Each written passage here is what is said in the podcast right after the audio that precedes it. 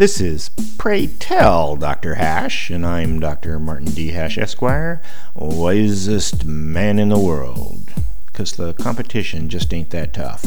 And these are things I wish someone had told me. Today's topic foreign policy. Back in the day, America's interactions with the rest of the world were called foreign adventures or entanglements, which are great words to describe our clumsy, lumbering foreign policy. Societies are complicated. We Americans have no understanding of why people in faraway lands are seemingly indiscriminately killing each other but someone from there would understand. So let the problems of other nations work themselves out until equilibrium is reached. Our presence in Iraq or Afghanistan or Japan and Germany for that matter are unsustainable because those places aren't America.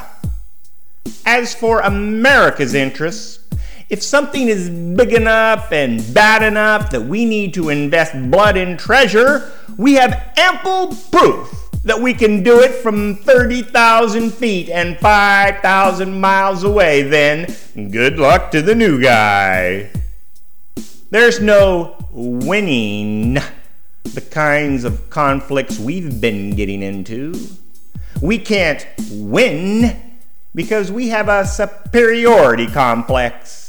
We think democracy should be spread around the world, or women should be able to drive, or drug use can be stopped. If people in the armpit of the world massacre each other, we think it's our job to straighten things out, as if we know better. If there's going to be foreign entanglements, we should do it with money or drones and if it gets really bad, nukes. Soldiers are for short term, overwhelming force, mopping up, then gone action. Otherwise, keep away from the hornet's nest and spend dollars like we print the things. For more, see my website at martinhash.com.